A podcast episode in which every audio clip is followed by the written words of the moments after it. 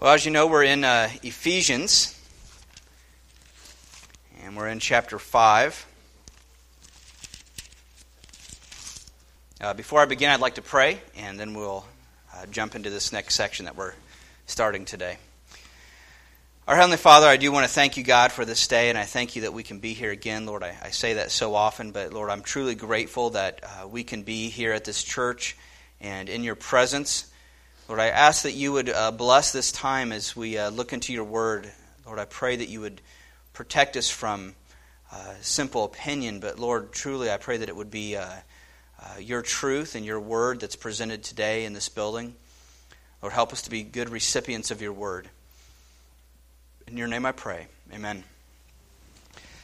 All right, as I said, we're moving into the final sections of Ephesians. We've been in Ephesians for a long time. We're getting right down to the end of the book. We're almost into that last chapter, okay?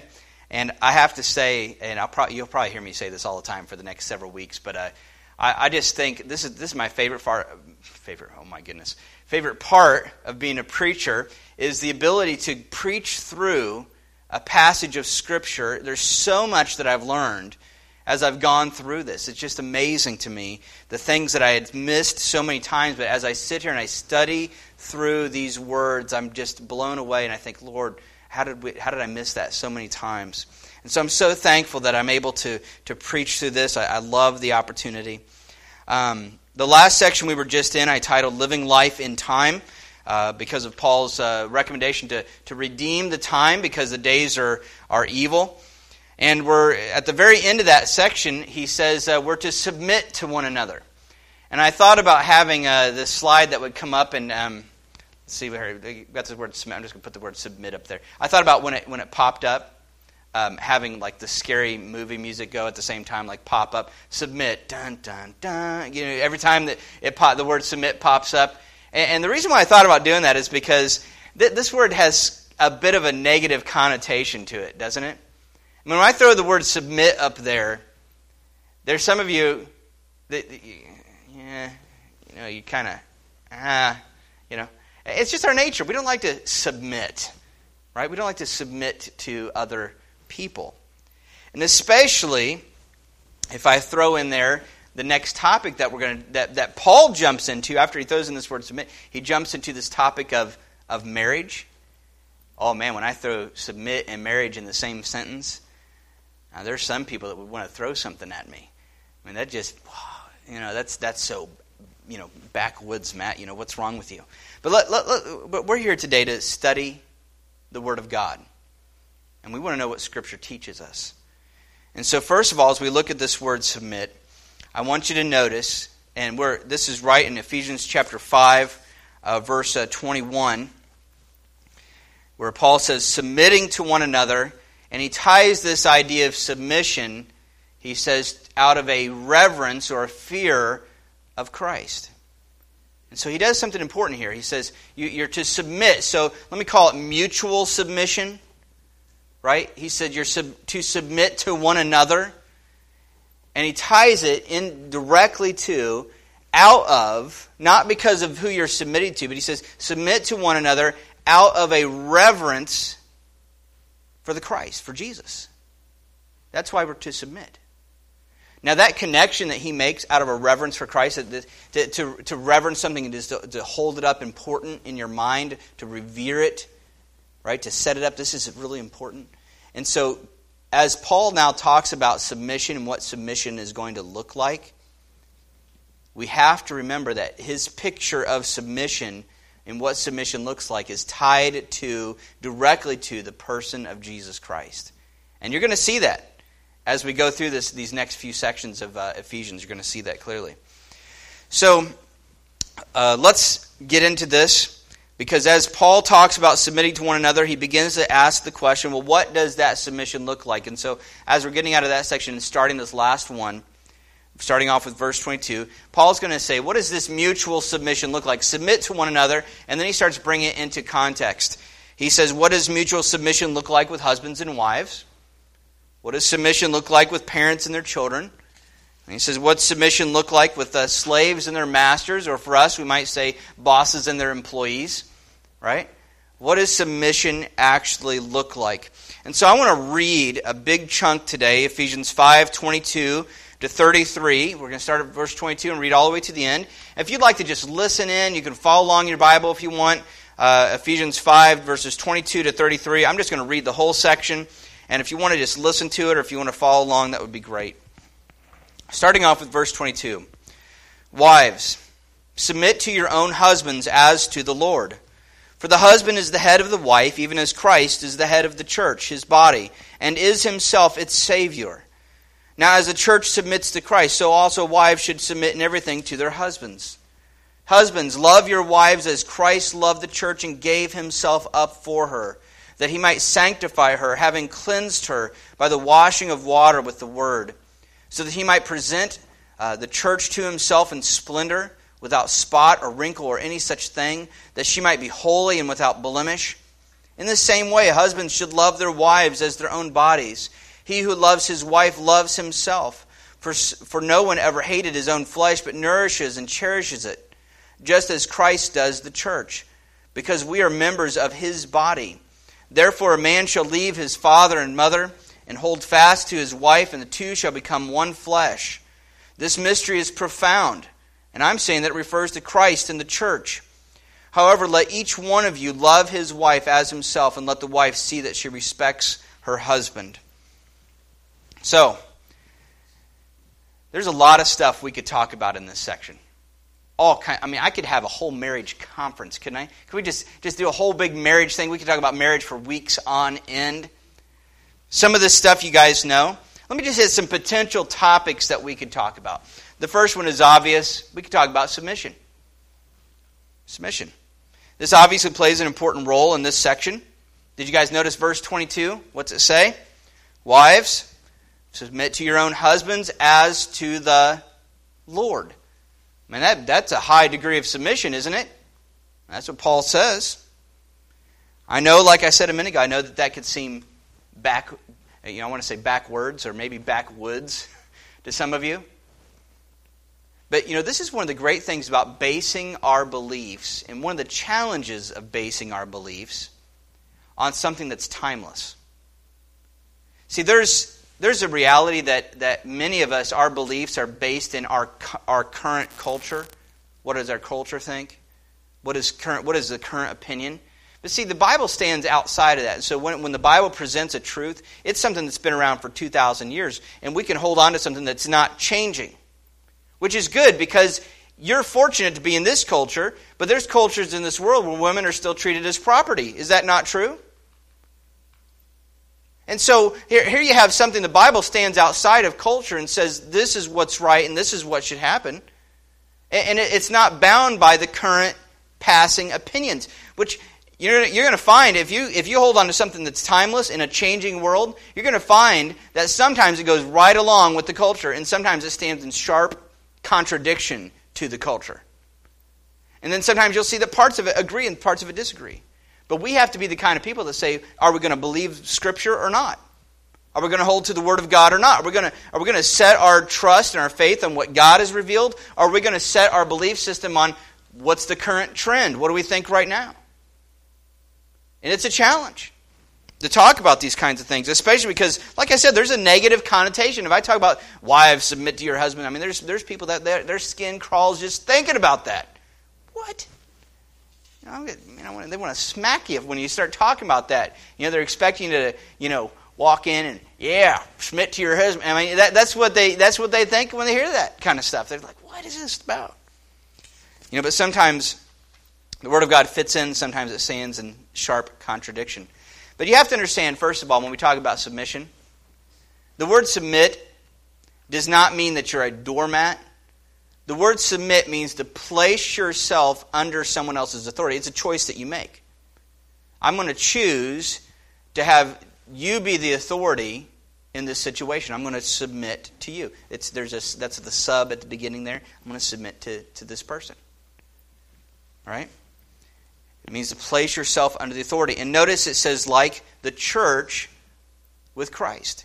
As to the Lord is what it says. See, this leads, though, to another topic. See, we could spend a whole week talking about that, but this leads to another topic. And one of the challenges of submitting is the problem of who you're submitting to, right? And so we could bring up another topic, headship. Right? Headship. The husband has this role of the head of the home, according to this passage. What does that mean to be the head of the home? Once again, it says, like Christ with the church. What kind of head was Christ? A great leader. See, one of the challenges of submitting is you think about who you're submitting to, and you think, well, I don't want to submit to this. And so you have to kind of deal with both things at the same time. Right? What does real headship look like? Listen to verse 23. It says, "For the husband is the head of the wife, even as Christ is the head of the church, his body, and is himself its Savior." And so we think, what kind of head is he? He's a head that is a Savior. The husband is to be the Messiah of your home. Right? The Savior of the home. In a sense, using Christ as our example. There's that plays into it. A head that is sacrificial, right? Self-sacrificing head of the home sets an example. We read all kinds of things about nourishing and cherishing. This, of course, leads back to submission with Paul. He comes back to verse 24 and he says, "Now as the church submits to Christ, so also wives should submit in everything to their husbands." And here we have this teaching is laid out for us. By itself, this could lead to an overbearing husband if he doesn't understand true headship. And many husbands have gone down that path of being overbearing. Not a good head of the home. But then Paul does something that for his day was very, very, very countercultural. Okay? He's going to say something next that goes extremely against what his culture taught. He says this, verse 25, "Husbands, love your wives as Christ loved the church and gave himself up for her." You have to understand that in Paul's day, women were still considered property. They weren't. In fact, in some parts of where Paul was writing this, women were not even considered to be people. Did you know that? That's how it was in Paul's day. And so for him to say this, love your wife. See, we think that everybody knows that that's how it's supposed to be. But that's not how it was. In fact, there's some Greek authors at Paul's time that would say things like this. He'd say, you know, you have a wife so that you can have legitimate children. That was the only purpose that they had. Well, that's ridiculous to our minds, but you have to understand. So when Paul writes this, he says, love your wives. And notice the degree he says this. So let's put this next topic up here. We could spend a day talking about what does it mean to love in the home. I think there's so many interesting things about this. First of all, who's the one that's responsible for love in the home according to this passage? Is it the wife? Is it the husband? Holds the responsibility for love in the home. Also, we could talk about the fact that when it says love in this passage, the word love is the Greek word agape. It's an unconditional love. It's not talking about feelings at all. When he says love your wives, he's talking about you're placing them as more, their needs is more important than yours. Right? Love your wives unconditionally. Love them. I mean, this is actually really interesting because remember back at the beginning I said submit yourselves one to another. Remember that? Just a few minutes ago. Just remember that? You guys are looking at me like I don't remember. Yeah, you remember that, right? Just a few minutes ago. Submit to one another. And I said Paul's going to display what submission, mutual submission looks like. Let me ask you a question. Which is the higher degree of submission? If you go to work for a boss, or if you go to war for your country? Which is the higher degree? I mean, just simply placing yourself underneath someone's authority, that's a degree of submission. But man, a much greater degree of submission, is it not to love someone? Do you see how Paul's now playing out what submission looks like in the home? Yeah, there's a submission that women, wives, yes, submit to your husbands, but husbands, love, unconditionally love your wives. Well, what's the degree of love? And what does he say? As Christ loved what? The church. And did what? What did he do? Gave himself. So suddenly Paul says the picture of the extent and the degree of the love that a husband should have for the wife is pictured in the cross. That far. That's pretty extensive, isn't it? Love your wives. This word agape.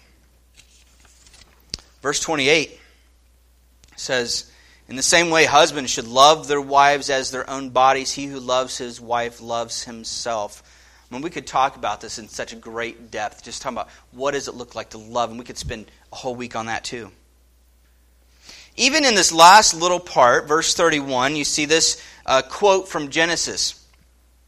It stems from that last idea of loving them as their own bodies. It says, therefore man shall leave his father and mother and hold fast to his wife, and the two shall become one flesh. I mean, we could talk about this one flesh relationship. What does that mean? What is Paul talking about? What's the degree of unity that a marriage should have? That could deserve an entire message all on its own. But as I went through this passage, I was thinking about all the different things that I could talk about. And this is just a glimpse of the things. There's four topics right there. I could spend all kinds of time talking about each one of those things. And I think each one of those things deserves a conversation. But I think that for you today, there's something bigger that I don't want you to miss. Okay? And it's found right at the very end in verse 32. Let me put verse 32 up there for you. It says, this mystery is profound. And when Paul says mystery, he's not talking about something that's still a secret.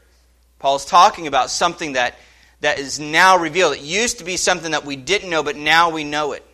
And so he says, this mystery is profound, and I'm saying that it refers to Christ and the church. Now, let's think about this. Let's think about this for a second. The mystery, like I said in this context, is not a secret. So it's a revelation. It's something that was there all along and it had been missed, but Paul says, now I see it, and I'm revealing it to you. There's one other place in Ephesians where Paul talks about a mystery, and he connects it to being united to Christ in some way. In chapter 3, he talks about the mystery revealed that unites Jews and Gentiles into one body. And now here in chapter 5, verse 32, he's talking about this mystery is in relation to the union between Christ and the church, or the husband and the wife. But let me say it this way, because I don't want you to miss this. So I'm going to say it more than one way. That's what I do with my students. I'll say it one way, and then I'll say it a different way. And then I'll say it this way, because I don't want you to miss this. The phrase, right after where he says, I am saying that it refers to, right? This mystery is profound, but I'm saying that it refers to. That phrase in the Greek means that the marriage illustrates something even more meaningful. Okay? And let me say it a different way. This time I'm going to quote. One commentator put it this way. He says, the mystery of the union of man and wife into one flesh is of far-reaching importance and clearly points itself towards some eternal reality. You're thinking, Matt, what are you talking about? You're losing me a little bit. All right, let me say it a different way. Paul is not looking to Christ and the church as an example for marriage. Now, he does that a little bit. He says, you want to see what marriage should look like? Look at Christ and the church. He's doing that. But what Paul's ultimately coming to is this. He's saying that marriage, don't miss this, he's saying that marriage was invented or created to be an emblem of Christ and the church. Now, that changes some things. Let me explain. Let me just go back. We're going to go back to Genesis for a minute and think about what happened at creation. He mentions creation. Let's talk about what happened there. Let's think first of all about when God creates Adam. He creates Adam out of the dust of the ground, and Adam sees all the other animals, and he says, everybody's got somebody but me, right? I need a companion. There's nobody quite like me out there. And so God does something. He puts him into a deep sleep. Takes a rib from his side. Instead of just going to the dust ground, he takes a rib from his side and creates Eve out of this. Okay? Now, so let's start off with that rib there for a second. Because what I'm trying to get you to see is that there's something much bigger going on in the God that we serve, that he knew from the beginning this plan of redemption that he was going to have for us. And that he's wired into the very fabric of our society, pictures of Jesus. And so right there at the very beginning, when he takes Adam and he says, I'm going to create for you a bride, right? Someone for you. He puts him into a sleep, and he pierces the side. Think about that. What a picture of eventually Jesus on the cross. What is one of the final things that happens to Christ while he's on the cross? Is he not pierced in his side? I mean, Adam, there's a shedding of blood that goes on for his bride. And isn't that what eventually happens with Christ? There's a shedding of his blood for his people. The bride of Christ is the people of God. Oh, wow. And then you have Adam who's asleep, right? He's put out for a little bit. And you see that picture of Christ. After going to the cross, he's dead. He's gone from this world, physically dead, for the sake of bringing life to someone else. And you see that with Adam, going out, going to sleep, coming back. You see that with Christ, going out, working for us a regeneration and life, eternal life. Right? And so we see this rib, we see the sleep, right, that Adam goes into. Christ is called the second Adam. The church is called his bride. Or how about the fact that Eve came from his own body? When Adam first sees Eve, he says, "This is now bone of my bone and flesh of my flesh." Right? How much so? You see this all throughout the New Testament, that the church is called the body of Christ.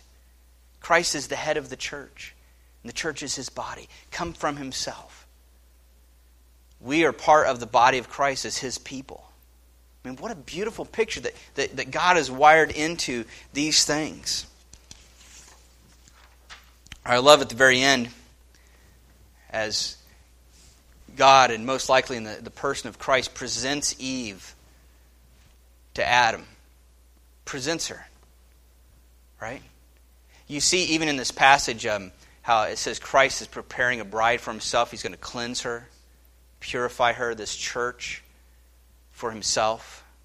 And one of the things that they used to have a tradition in these particular days, in Paul's time period, where before a wedding ceremony, before the marriage ceremony, the day before, that night before, or in that morning, the bride would have a ceremonial bath to represent a cleansing for her husband, and would be bathed and cleansed. And I think there's a picture of that in this passage. Right? Did you hear Paul saying that? He's going to cleanse for himself a bride. I mean, Paul's done this, and he said, our Christ has done this. He's presenting himself a bride. He's died on the cross for his people, and he's shed his own blood, and he's gone to the tomb. He's risen again. And one day in the future, the Bible says that the church, his bride, will be presented to him and will be with him for eternity. Just like the bride finally coming to the husband in the wedding ceremony. And the Bible even tells us it's going to be a feast. A wedding feast. I mean, this is amazing. When you let yourself just think about what's actually going on, it could just absolutely blow your mind. And so what I want to say is this. There are three things that I believe that you should get from this passage today that should have an impact on you. The first one I've kind of begun to dig into. I believe that if you let yourself chew on what Paul is teaching here, see, because we could get into all those little topics and talk about it, and there's so much we can learn. I believe that God's way of marriage works, and if we went to how, and we said, God, how do you want marriage to go? I mean, he created the idea of marriage. I mean, if we want to know how to have a good marriage, we should go to God and ask him, how does this work? And we should listen to teaching here. And I could spend all kinds of time talking about that, but there's something else there that I don't want you to miss. What a profound awe of God you could have if you just understood this fact. That God has, he's woven, I mean, right before Adam had even sinned, he was weaving into the very, because the family stands at the very cornerstone of human society. That's undeniable. And so right there at the very foundation of our society, woven into the very intricacies of all that we do, God has written into it an emblem of his redemption of his people and the love that he has for his people. What an amazing God we serve. That he would wire into our society pictures of what he's doing on a larger scale. And that marriage is really about something bigger. In fact, that leads me to my next thing I want to say is this. It gives you a right view of your role, or I put up there my role in marriage. It gives you a right view of your role in marriage. I mean, this really isn't about me. This means, for me, that as the husband of my home, as the father in the house, I have this opportunity to paint a picture of what Jesus is like for his church. It's not really about me. It's about something bigger. I have an opportunity to play a part. I mean, even let's think about this in a different way. I mean, our society hinges so often on love stories, doesn't it? Love stories sell at the movie theater, in books. But the very idea of the love story, if what Paul is saying, this is a profound mystery, and I'm telling you, it's got to do with Christ and his church. That means that even in that, it goes back to Christ and his church. The very fact that we have a society that has love stories, right? Happily ever afters, is because of Jesus and what he's done. I mean, the picture of the love story, this Messiah that comes in and rescues the bride, gives him of himself to save her and create her new, and then presents her to himself, restored from the depths up to glory, and loves her and cherishes her. What a beautiful love story. But it goes back to Christ and his church. That's what it's really about. The fact that you have marriage in this world, the fact that we have marriage in this world, is because of what God designed at the beginning to be a picture of the redemption of his people. And that's amazing. And that should play into how, for those of you in this room that are married, it should play into how you view your marriage. That it's not about you. It's about something bigger.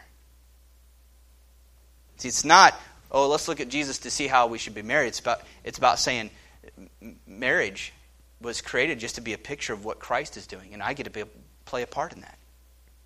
And so it gives me a right view of my role, that I get to be like Jesus in my marriage. Finally, and I think that this last point is so important for our society that we live in today. I think this promotes a love for this Christian view of marriage.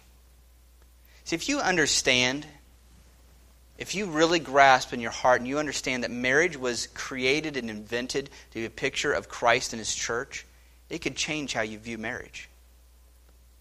I mean, we live in a society where marriage is falling apart, aren't we? I mean, many of us in this room have been touched by marriages that haven't worked. Is that not right? I mean, we don't stand free of that. Many of us face hardship in marriage. Struggles in marriage. We've seen it done wrong. But this shouldn't cause us to abandon what God originally intended, should it? We should know in our hearts and in our heads, we should say, God created this wonderful thing to be a picture of what he's doing perfectly with his people, as the perfect bride of Christ will one day be restored to him and presented to him. We got to know this is what it's really about. And we live in a society where the whole idea of marriage is being questioned. You know, and you have ideas that are coming about things like gay marriage, and you're saying, you know, and some of us we just don't like that because of how we grew up. But you can't determine your truth based on just how you grew up. You have to base it on what Scripture says, and so this should actually heighten that. Not to just be a simple disgust and you say, ooh, I don't like that, but to say, no, you have to understand that marriage is a picture of something. It's a picture of Jesus. And to question it is not simply to question some institution that people came up with. It's to question right at the very heart of how our society was structured with family at the center, of this Messiah that's going to redeem his people and love his people and care for his people and present his people to himself as a bride for all eternity. I mean, that dedication in marriage is meant to be that picture of after we're there with Christ forever. And so we shouldn't give up on the idea of marriage.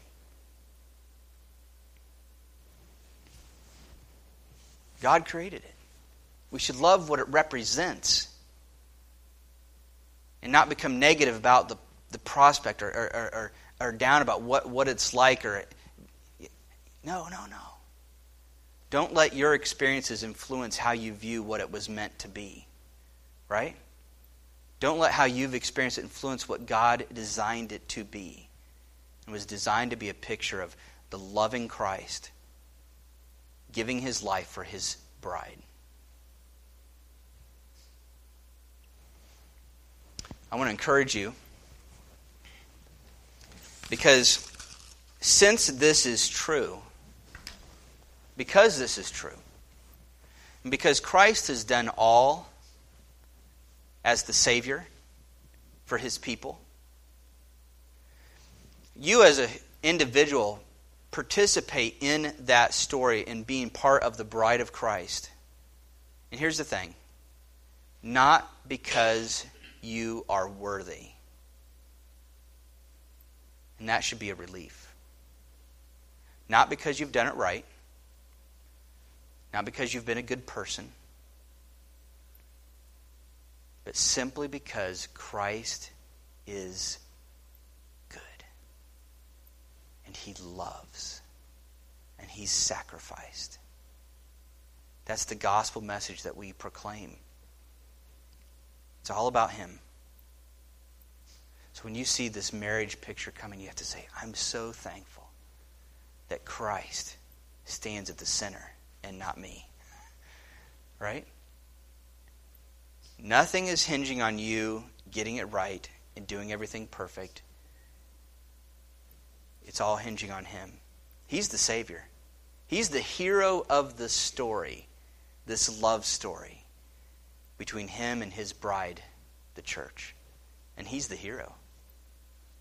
Right? I guess that would make all of us the damsel in distress.